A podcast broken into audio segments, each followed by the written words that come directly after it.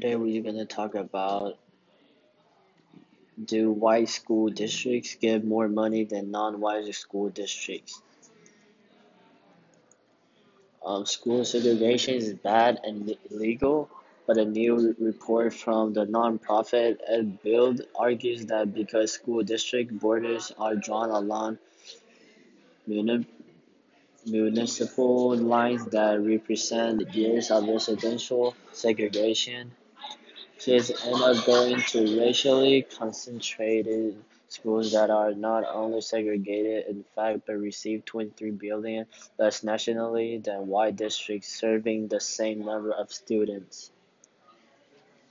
In looking at Texas, the study finds that predominantly non-white school districts have 7% less funding on average than a predominantly white school district. You can also look at this in particular.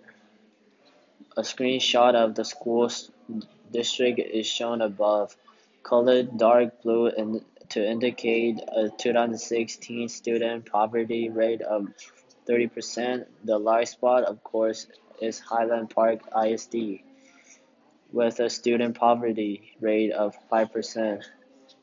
This is 95% non-white, and in comparison, HPISD is 14% non-white.